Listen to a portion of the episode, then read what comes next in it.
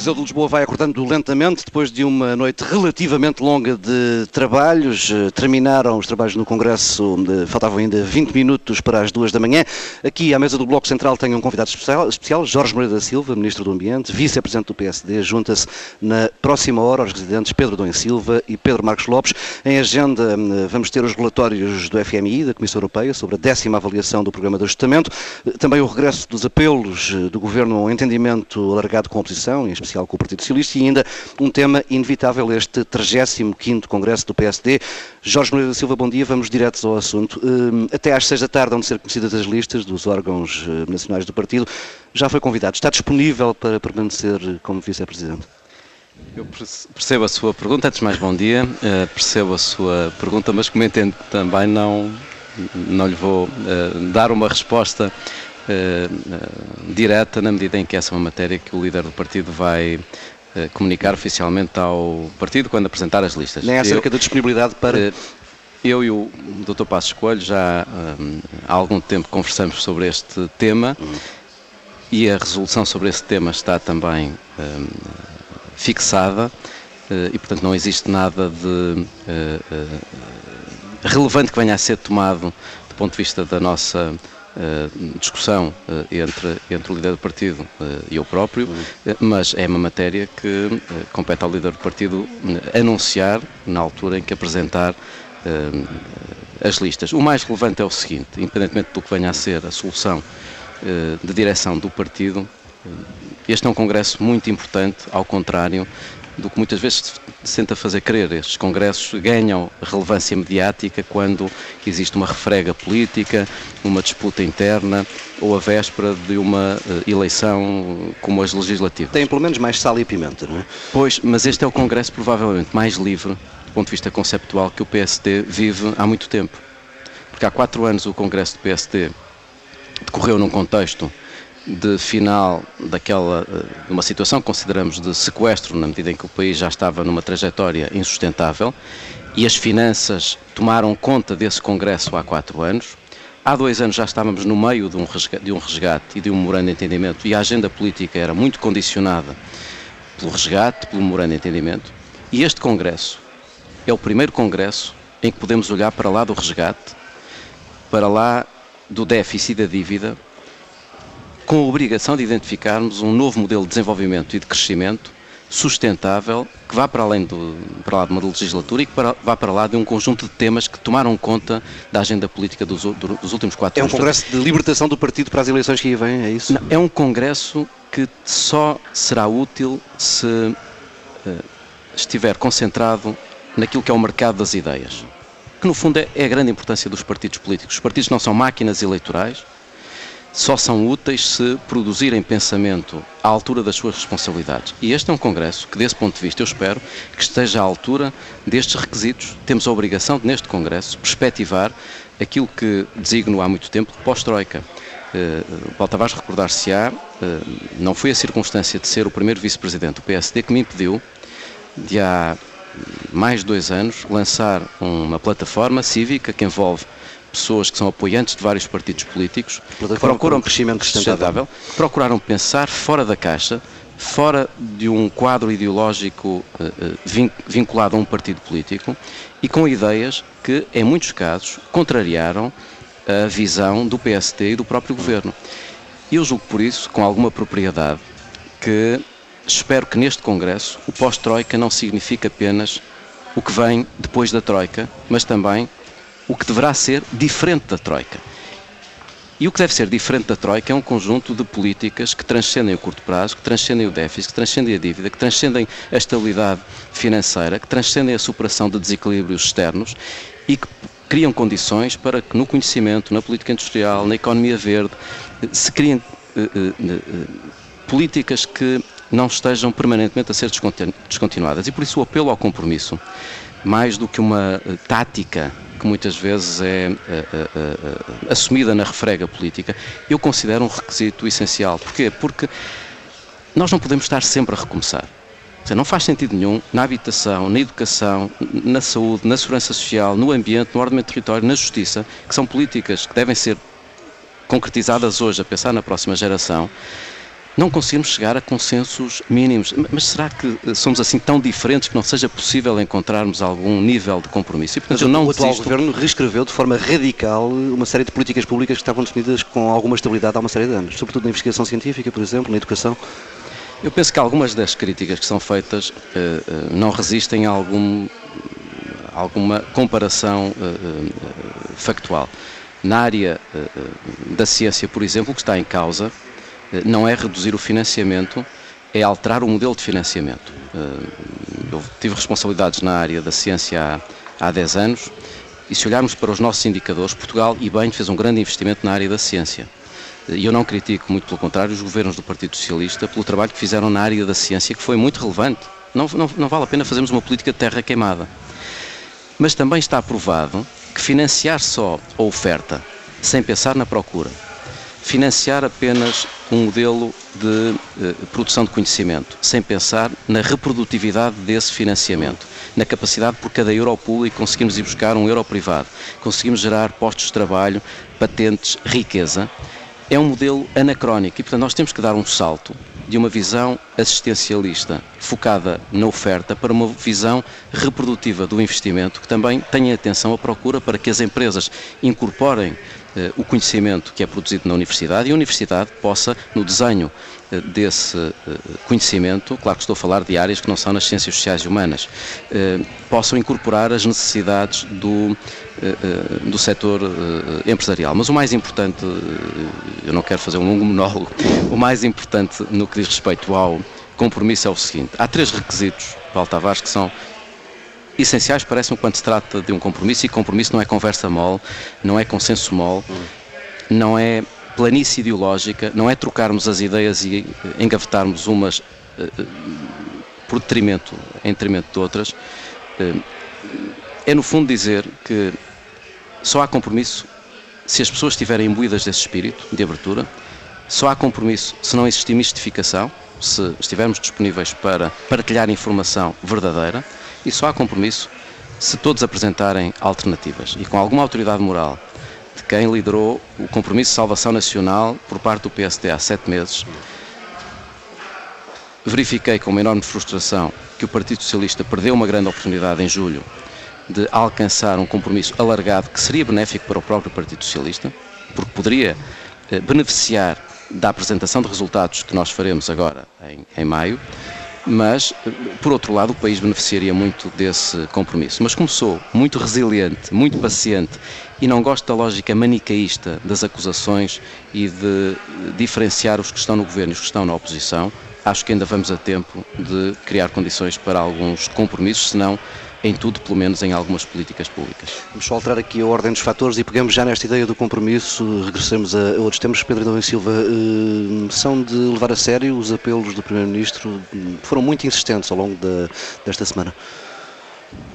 Mas os apelos do Primeiro-Ministro têm dias e não correspondem, eh, eu peço desculpa, eh, aliás, eh, tendo a concordar com o essencial daquilo que o Jorge Moreira da Silva disse, só que tem um problema.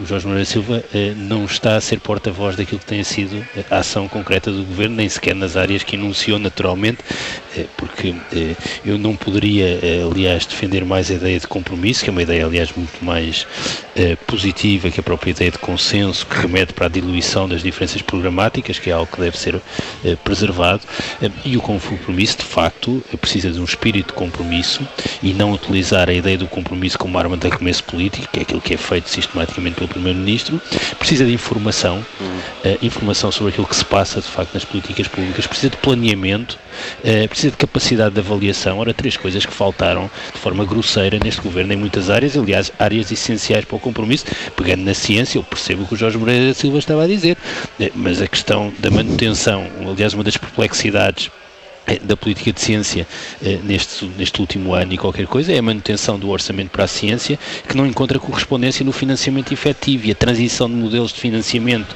eh, na ciência e aquilo que é o financiamento dos bolseiros efetivos. Estamos a falar de um, de, um, de um, concurso para bolseiros em que cada área científica teve 4, 5 bolseiros com alunos de 18 e 19 que ficaram excluídos. Quer dizer, esta é a realidade, de facto. E felizmente, eventualmente por uma intervenção oportuna do Presidente da República, o Ministro Nuno Crato foi obrigado a recuar e recuando provou que aquilo que o Primeiro-Ministro afirmou várias vezes, que o financiamento da ciência se mantinha, era objetivamente falso. Em segundo lugar, isto aliás remete-nos um pouco para aquilo que foi aqui dito ontem sobre o regresso à social-democracia, outros temas que deviam exatamente ser daqueles temas em que o consenso e o compromisso eh, devia estar eh, presente. Eu falo, por exemplo, do tema das pensões, do tema da qualificação de ativos. O que este governo fez foi destruir completamente eh, aquilo que era o legado existente eh, e um legado que era reconhecido eh, pelas organizações internacionais, por exemplo, como sendo positivo, eh, para inviabilizar qualquer discussão consensual ou de compromisso no médio prazo em torno deste tema. Eu repito,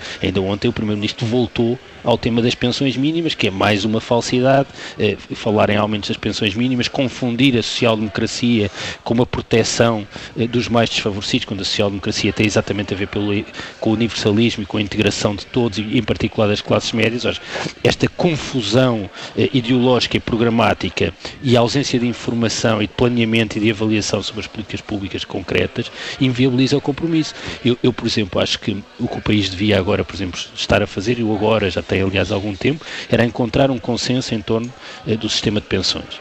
Ora, o consenso em torno do sistema de pensões precisa de uma discussão séria sobre pensões mínimas e sobre complementos e sobre prestações diferenciais. Eh, a ladainha, que não é mais do que isso, uma ladainha eh, do aumento das pensões mínimas, eh, inviabiliza eh, completamente esse exercício e o problema é exatamente esse. É que nós estamos condenados e aqui até não uso condenado no sentido pejorativo, mas estamos obrigados a um entendimento. Vamos estar obrigados a um entendimento assim que acaba o programa de assistência, se for agora em maio, ou passado um pouco tempo, quando acabar a primeira fase em que de alguma forma estaremos ainda apoiados nas idas ao mercado, estamos condenados a um entendimento, até porque não vamos ter nenhum resultado eleitoral que permita que um dos blocos políticos governe isoladamente. Vamos estar condenados a, a um entendimento. Ora, não temos hoje as condições para esse entendimento. E estes dois últimos anos e meio têm eh, como consequência tornar ainda mais difícil. Deterioraram ainda mais o. Mas claramente deterioraram. E, e, não é eh, à sexta-feira, eh, em fevereiro, que de repente o, o Primeiro-Ministro redescobre uh, um PSD social-democrata, uh, isso não é o caminho para o consenso, isto nem sequer, quer dizer, não pode ser, as coisas não podem funcionar assim. Uh, e isso é parte do nosso drama, quer dizer, é mais um elemento a tornar a nossa situação ainda mais difícil de ultrapassar. Pedro Marcos Lopes, só para arrumar esta questão dos entendimentos.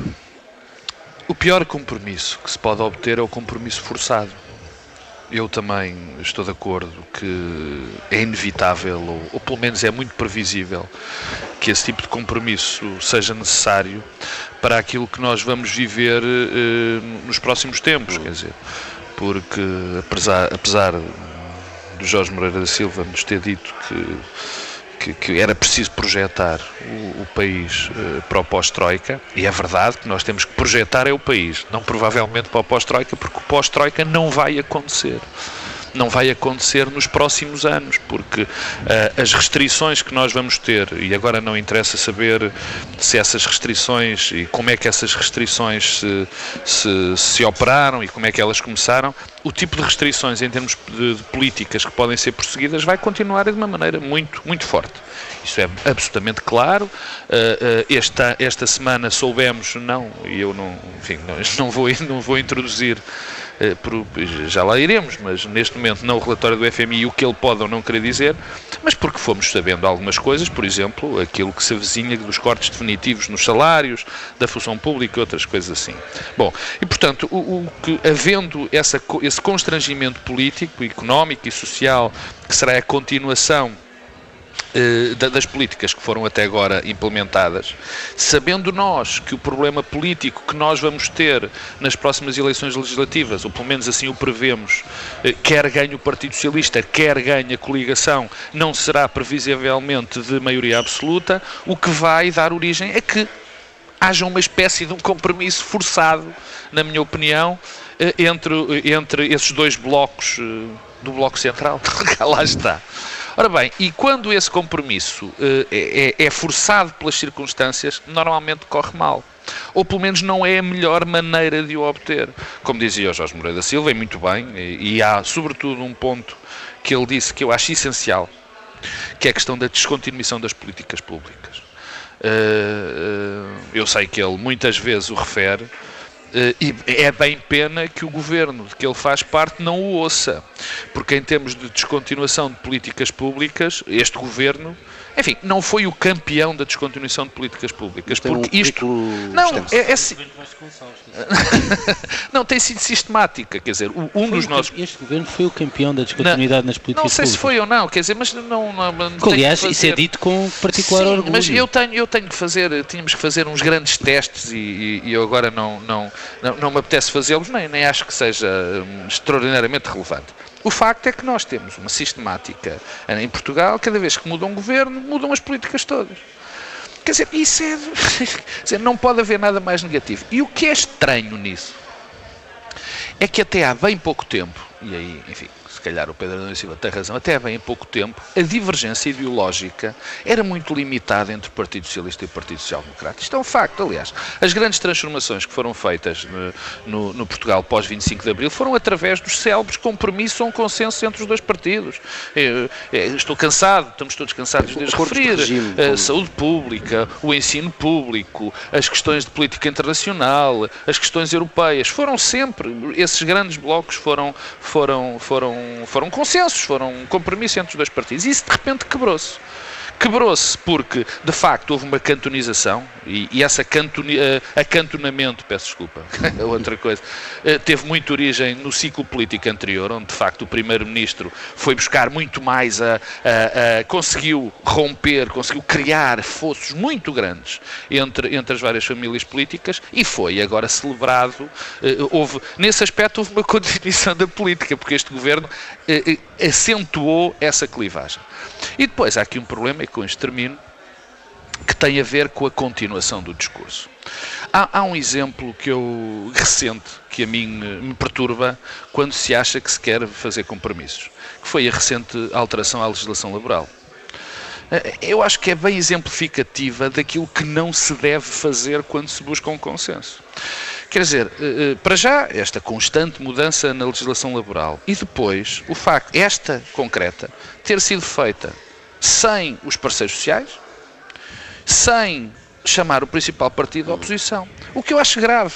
E tenho a certeza que um Partido Social Democrata, se me permite, Jorge Moreira da Silva, tenho a certeza que um Partido Social Democrata, ou que quer ser Social Democrata, não pode fazer uma alteração na legislação sem falar com os parceiros sociais. Da legislação laboral. Não pode fazer. E, portanto, são estes também sinais que é preciso dar para que haja, pelo menos, uma convicção nos parceiros, tanto nos políticos como nos sociais, que há uma vontade de compromisso. Jorge Mendes, eu vou dar Eu direito de resposta. São de muitas, são muitas questões. Foram muitas. Que- Quero que o Pedro Adão e Silva e o Pedro Marcos Lopes eh, disseram sobre o tema do, do compromisso, que foram referências importantes, devem ser também enquadradas, principalmente quando se fala de eh, descontinuar políticas, da necessidade de termos consensos que pressupõem rupturas conceptuais. Qual é aqui o equívoco que parece-me, e, e- e penso que se não superarmos este equívoco, dificilmente também alcançaremos compromissos.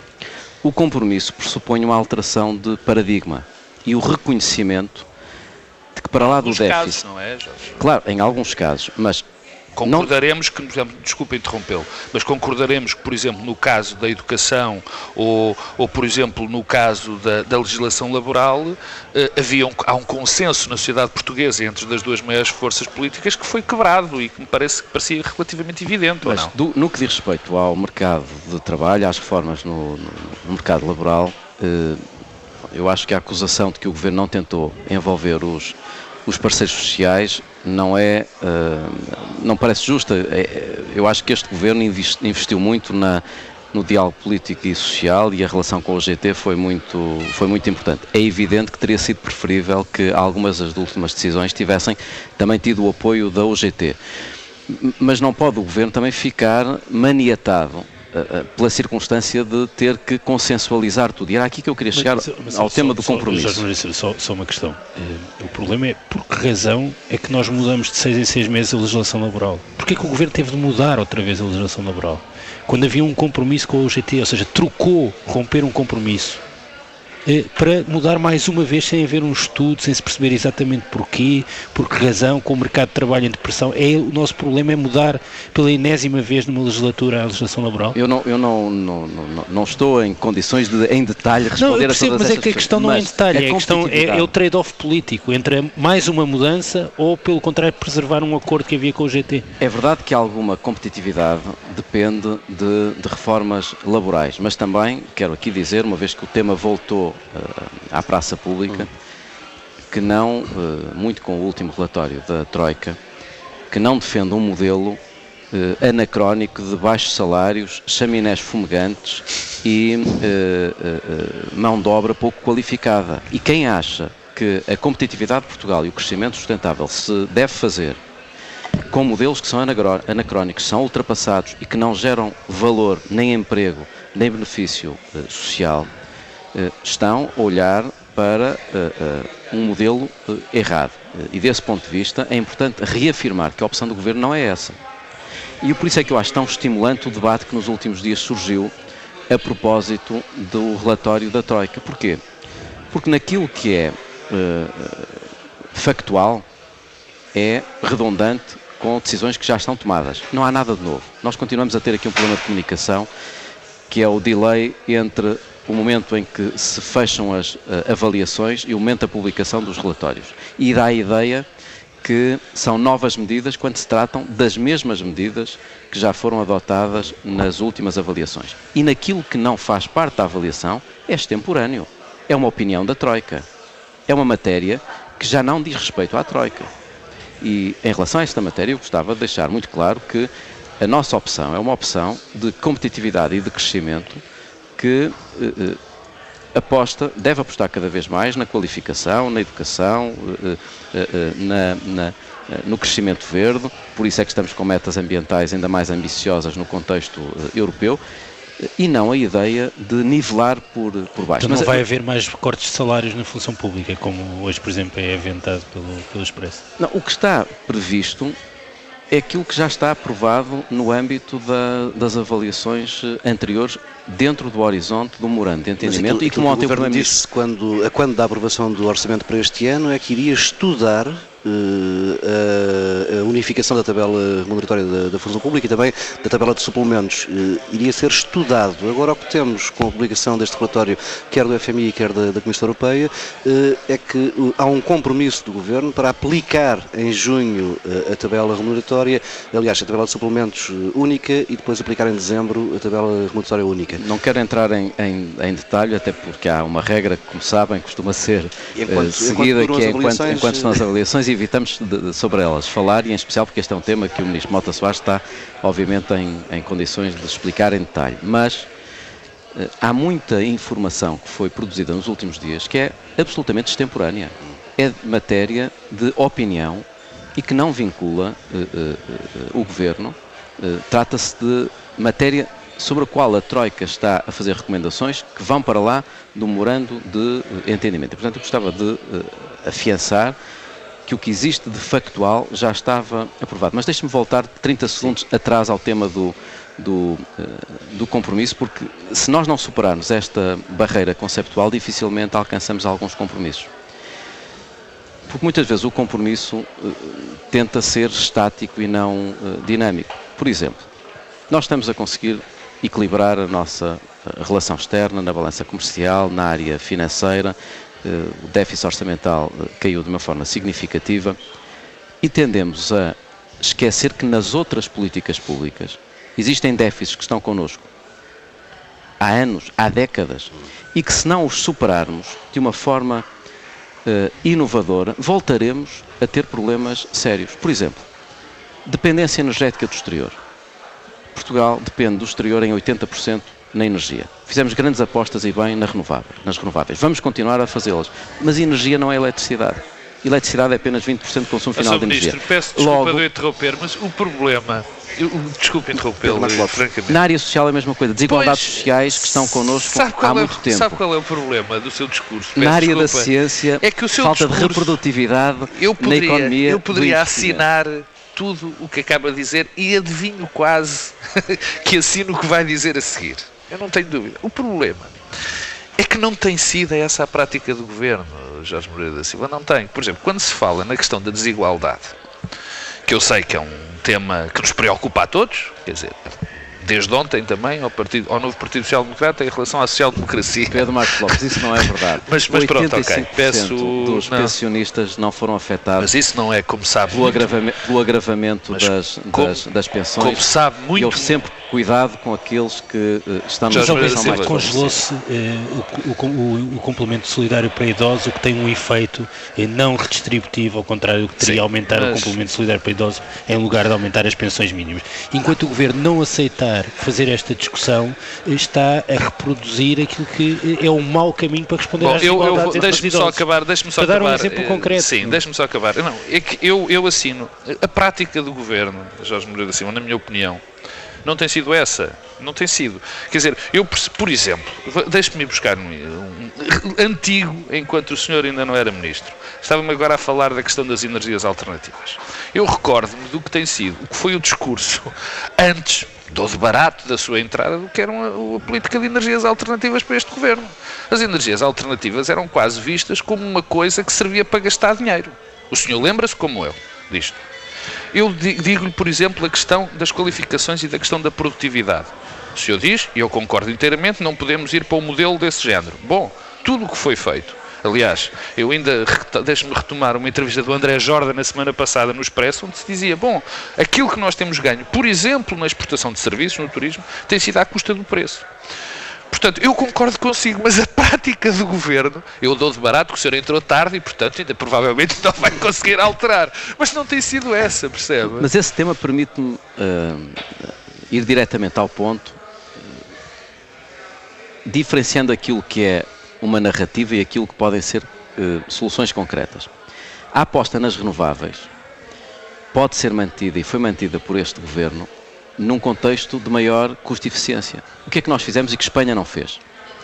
Nós não descontinuamos as metas. As metas que o anterior governo fixou para as renováveis foram mantidas, 31% renováveis até 2020, 60% renováveis na eletricidade. Mas introduzimos custo-eficiência. Cortamos algumas das rendas excessivas, cortamos 3.400 milhões de euros de rendas excessivas até 2020 e provamos que é possível, seja nas renováveis, seja em outras tipologias, ter uma aposta na economia verde, atraindo projetos, gerando valor económico e, ao mesmo tempo, reduzir uh, alguns dos custos excessivos. Isso foi feito, uh, uh, e se há crítica que eu faço ao passado nesta área, é uma crítica no que respeita a uma questão de comunicação. De facto, deveríamos ter concentrado a nossa atenção no que diz respeito às energias renováveis, não tanto à sua importância, mas mais ao modelo de, eh, de remuneração.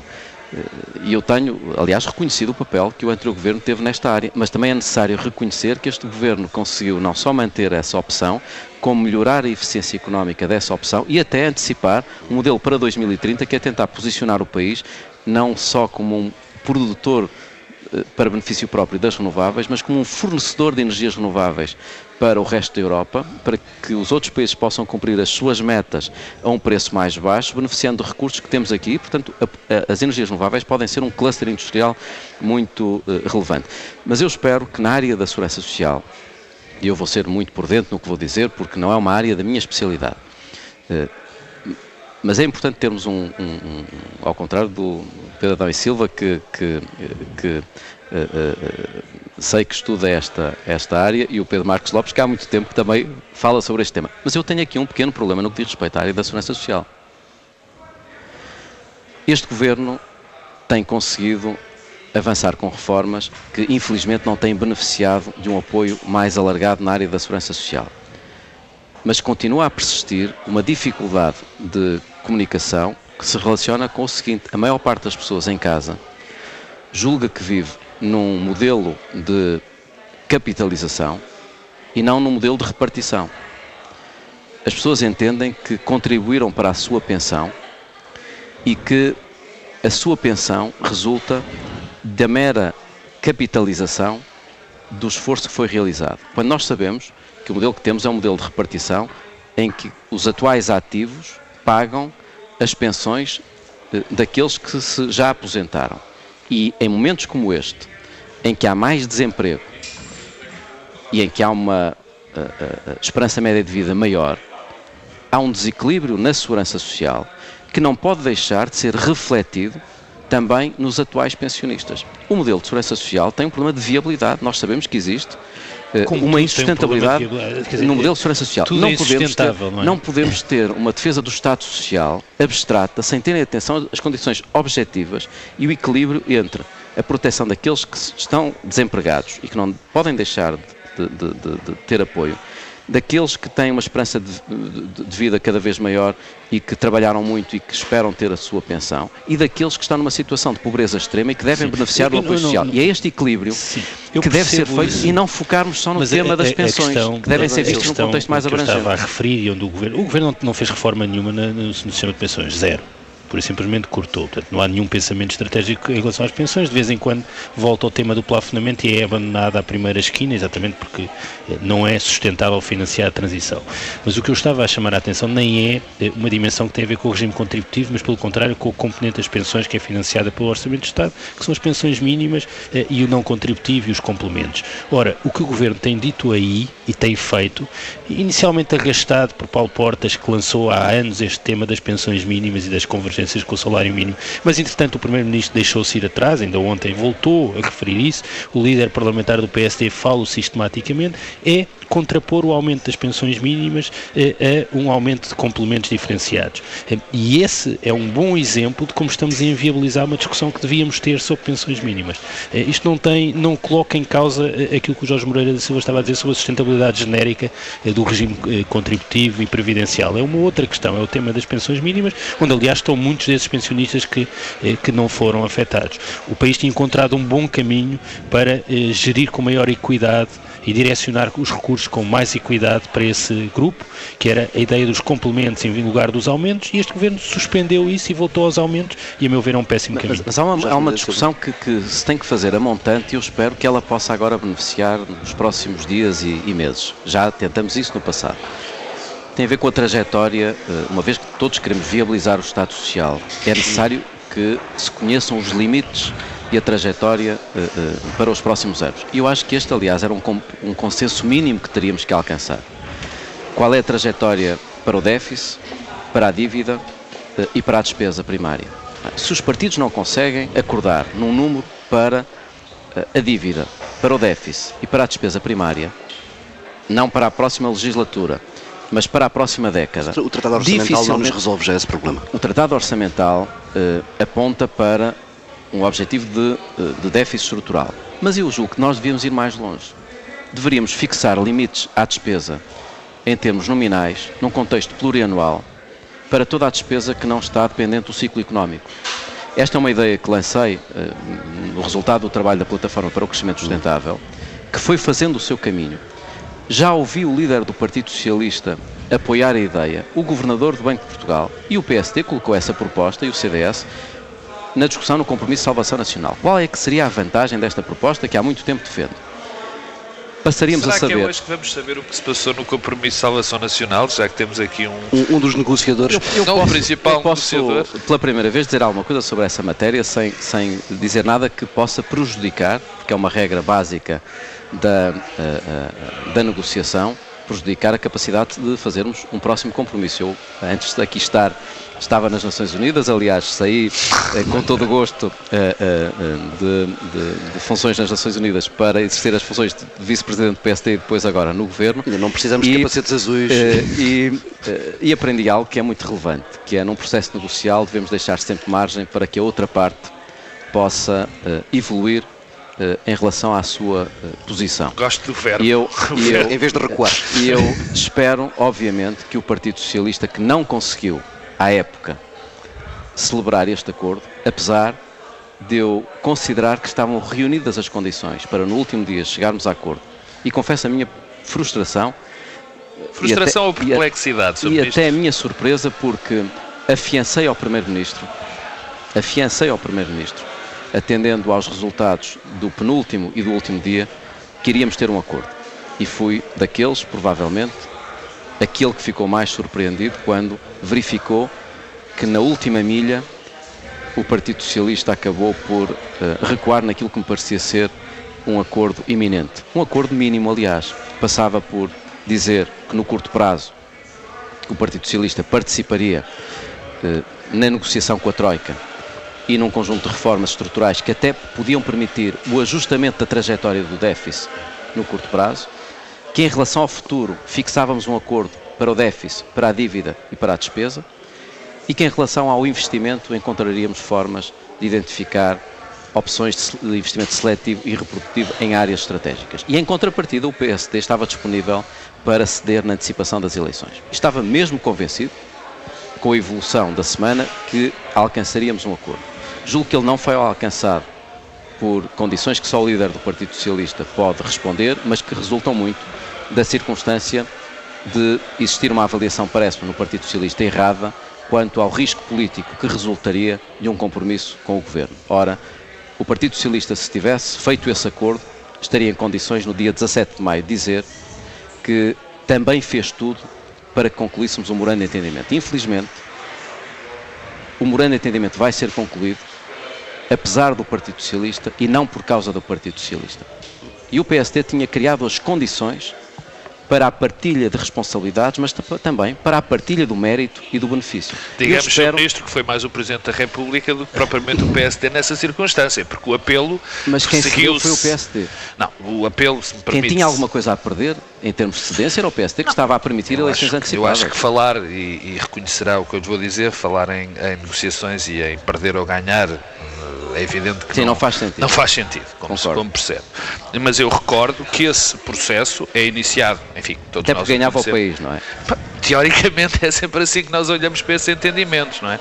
Mas esse processo é iniciado com a admissão do, do Dr. Paulo Portas e com o input do Presidente da República. Esse processo é iniciado com a admissão, com a admissão de Vitor Gaspar, Gaspar desculpa. Pedro, o input. Mas dás-me licença que eu vá um bocadinho atrás, oh Pedro, Pedro, Pedro que tem a ver com o problema do déficit da, da dívida da despesa. Eu, enfim, já o disse aqui muitas vezes, mas não, não interessa. Eu, eu acho que tentar limitar os níveis de despesa uh, uh, uh, numa governação, particularmente no, no, âmbito europeu, acho, acho um erro. Acho um erro, porque nós sabemos que a economia tem ciclos, o mundo tem ciclos e, e nós não sabemos nunca quando é que é preciso investir mais ou investir menos, porque o investimento é algo que teoricamente é reprodutível. O problema é o problema da maneira como se faz esse investimento. Mas isso é. E da sustentabilidade é, Exatamente, exatamente. E não só do pagamento investimento, mas do que dá, da origem que dá esse investimento. Nós investimos em escolas e só sabemos que provavelmente daqui a três ou quatro gerações isso vai ter, se calhar, um, um impacto. Mas a mim preocupa-me, por exemplo, quer dizer, nós olharmos para os dois, isso uh, uh, remete-me um bocadinho para aquilo, para os erros que eu vi no relatório do FMI, nos erros, na minha opinião, quando se falam em reformas estruturais. Eu sou extraordinariamente crítico em relação àquilo que tem sido chamadas reformas estruturais, porque acho que não foram feitas infelizmente. Aliás, há um cartaz aqui no PSD, neste congresso, que eu gosto muito, com uma frase de Sá Carneiro, dizendo que é preciso reformas estruturais eh, para a economia. Já, já durou uns anitos isso. Sim, sim, mas, mas, é, mas eu acho que é relevante, que é, uma, é até uma imagem muito social-democrata, aquela foi bem escolhida. Mas eu acho que não, não existiram essas reformas. Mas esquece sistematicamente. Quando falam as reformas estruturais, nós temos um problema que é sabido há muito tempo. Aliás, os nossos diagnósticos são bem feitos, nós somos bons a fazer diagnósticos. Que é a questão da produtividade e da falta de estoque de capital das empresas. Quer dizer, e nós estamos, as nossas reformas estruturais, na minha modestíssima opinião, deviam ser conduzentes a que esses déficits, sim, estruturais, fossem, enfim, alterados, que, que isso pudesse ser mudado. O que nós temos visto em relação à correção desses déficits estruturais tem sido exatamente o, o, o contrário. Porque a qualificação, o investimento na, em maior formação do, do, do, dos gestores, das empresas, tem, obviamente, sido abandonado e a questão do estoque de capital, como nós também sabemos, não tem sido atalhado. Portanto, estas reformas estruturais, no fundo, eh, na minha opinião, nunca existiram e voltam a não existir. Pedro Silva, muito brevemente, as negociações de julho. retomar eh, o início da nossa conversa e aquilo que Jorge Moreira Silva disse, dizendo que este Congresso era relevante e juntar isso eh, ao, à negociação e ao compromisso e ao consenso. Eh, Parece-me que há aqui uma questão central neste Congresso e eu percebo a sua relevância, não sei se isso vai ser tratado aqui e fica de certa forma fechado, que tem a ver com eh, aquilo que é o discurso do PSD e no Governo para o pós-17 de maio. Nós tivemos no Congresso do CDS há um mês eh, e o CDS tem uma linha muito clara sobre isto, que aliás eh, é conforme com o relógio em contagem decrescente. Há um novo mundo que começa a 18 de maio.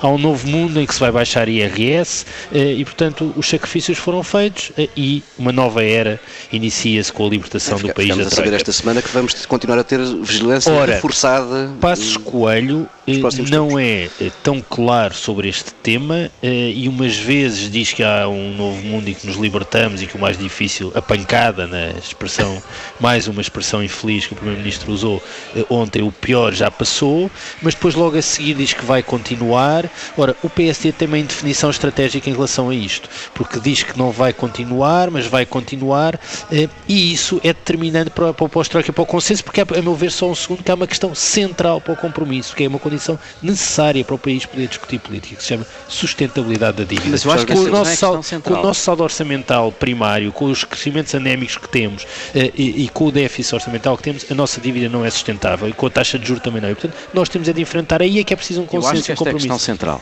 Acho precisamente que essa é a questão central e deve haver uma gestão adequada das expectativas. Consolidação orçamental é diferente de responsabilidade orçamental. E por isso é que eu falava que o pós-Troika é diferente apenas do que vem depois da Troika. É também diferente da Troika. E vamos então à questão orçamental. Durante três anos tivemos uma lógica de consolidação orçamental, redução da despesa, redução do déficit, reequilíbrio externo. Vai terminar o esforço orçamental no dia 17 de maio? Não. Vai continuar a ser feito da mesma forma? Também não. Nós temos que estabelecer uma responsabilidade orçamental que esteja mais alinhada com o crescimento e, portanto, com soluções mais estruturais eh, e que possam estar muito estribadas na reforma do Estado. Eu bem sei que é um tema muito estafado, mas é absolutamente essencial. Nós só podemos fazer.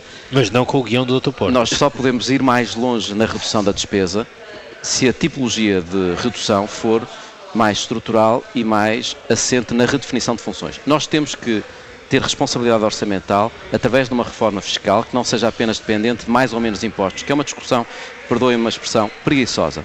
O mais ou menos impostos é relevante, é importante, mas mesmo num contexto, e espero, obviamente, que os impostos possam ser reduzidos logo que a despesa, a redução da despesa... Mas foi aí que a nossa consolidação mas, orçamental se baseou inteiramente. Mas, oh, oh, mas, é possível, mesmo num contexto, contexto de neutralidade fiscal, ter uma fiscalidade mais inteligente, que desloque eh, a pressão sobre o fator trabalho e sobre a produção de riqueza nas empresas para a degradação de recursos naturais e para a poluição. Eu espero que a reforma fiscal verde vá nesse sentido. E é necessário, finalmente, ao nível da responsabilidade orçamental, mudar, parece-me, a tipologia de uh, uh, opções de forma a olharmos para uh, a despesa orçamental por programa orçamental num contexto plurianual e por despesa nominal. Qual era a vantagem? É que as pessoas passavam a saber não apenas o déficit, mas também o valor concreto de despesa que tínhamos para cinco anos na educação, na saúde, na segurança social, no ambiente, na educação, por aí adiante. Silva, e isso era muito relevante para escrutínio e para responsabilização. Mas e isso dívida, só pode ser feito. Dívida, temos, que temos mesmo mas isso fechar. Só pode ser feito com um compromisso. Só pode ser feito com mas compromisso. Não nos vamos daqui embora sem, sem lhe colocar mais, mais duas questões e peço-lhe respostas muito, muito breves. Falou de mercado de ideias. Uma das ideias que atravessou as últimas semanas uh, no Partido Social Democrata foi, e, e, aliás foi uma, uma, ideia proposta pelo JSD e apoiada apenas pelo PS, foi o, a questão uh, de, de, do referendo à adoção e coadoção de crianças por casais de pessoas do mesmo sexo. Um, o que fazer agora, depois do Tribunal Constitucional ter chumbado essa proposta, eh, o PSD deve insistir ou deixar cair a ideia? Este é um tema que terá de ser gerido diretamente pelo grupo eh, parlamentar. A posição de princípio do PSD era a seguinte: entendemos que esta é uma matéria, em especial, não a coadoção, mas a adoção plena, era uma matéria que não fazia parte dos pressupostos da eleição dos deputados e que haveria vantagem, eu sou daqueles que acredito na vantagem dos referendos, como forma de aproximação eh, das pessoas ao poder de, eh, à decisão e à qualificação da decisão, haveria vantagem numa matéria destas que as pessoas pudessem participar num referendo e não fosse decidido uh, uh, no Parlamento. Sendo certo que várias pessoas do PSD tomariam posições divergentes na campanha eleitoral deste referendo. Uh, não, não, existe dúvida alguma quanto à circunstância do PSD não ter uma posição única sobre esta matéria. Isso, aliás, revela bem que esta é uma matéria que transcende a lógica partidária ou ideológica. Tem Aliás, foi revelado na própria votação na Assembleia da República, aquela que foi... Uh... Naquilo em que estamos unidos é na vantagem de que a decisão seja feita num contexto de referendo. Quanto à decisão concreta, sim ou não, isso não vai ser feito Uh, uh, senão de acordo com a nossa consciência. Agora que está criada esta situação concreta de, uh, da decisão do Tribunal Constitucional, esta é uma matéria sobre a qual o, o, a direção do partido, a próxima direção, que será eleita hoje, amanhã, e a, e a bancada parlamentar, terão de, de, decidir. Não quero antecipar nada do que venha a ser essa decisão. Consegue subscrever a ideia de Luís Montenegro, que de resto foi elaborada e muito ontem no discurso de Pedro Passos Coelho, de que o país, as pessoas estão pior, mas o país está melhor? Eu percebi a ideia do, do líder parlamentar, que tem feito um trabalho eh, muito relevante, que tem a ver com gestão de expectativas. Nós sempre dissemos que as reformas estruturais dariam origem ao crescimento e o crescimento daria origem ao emprego. O crescimento já cá está, já se iniciou de uma forma tenue e eu espero que seja sustentável.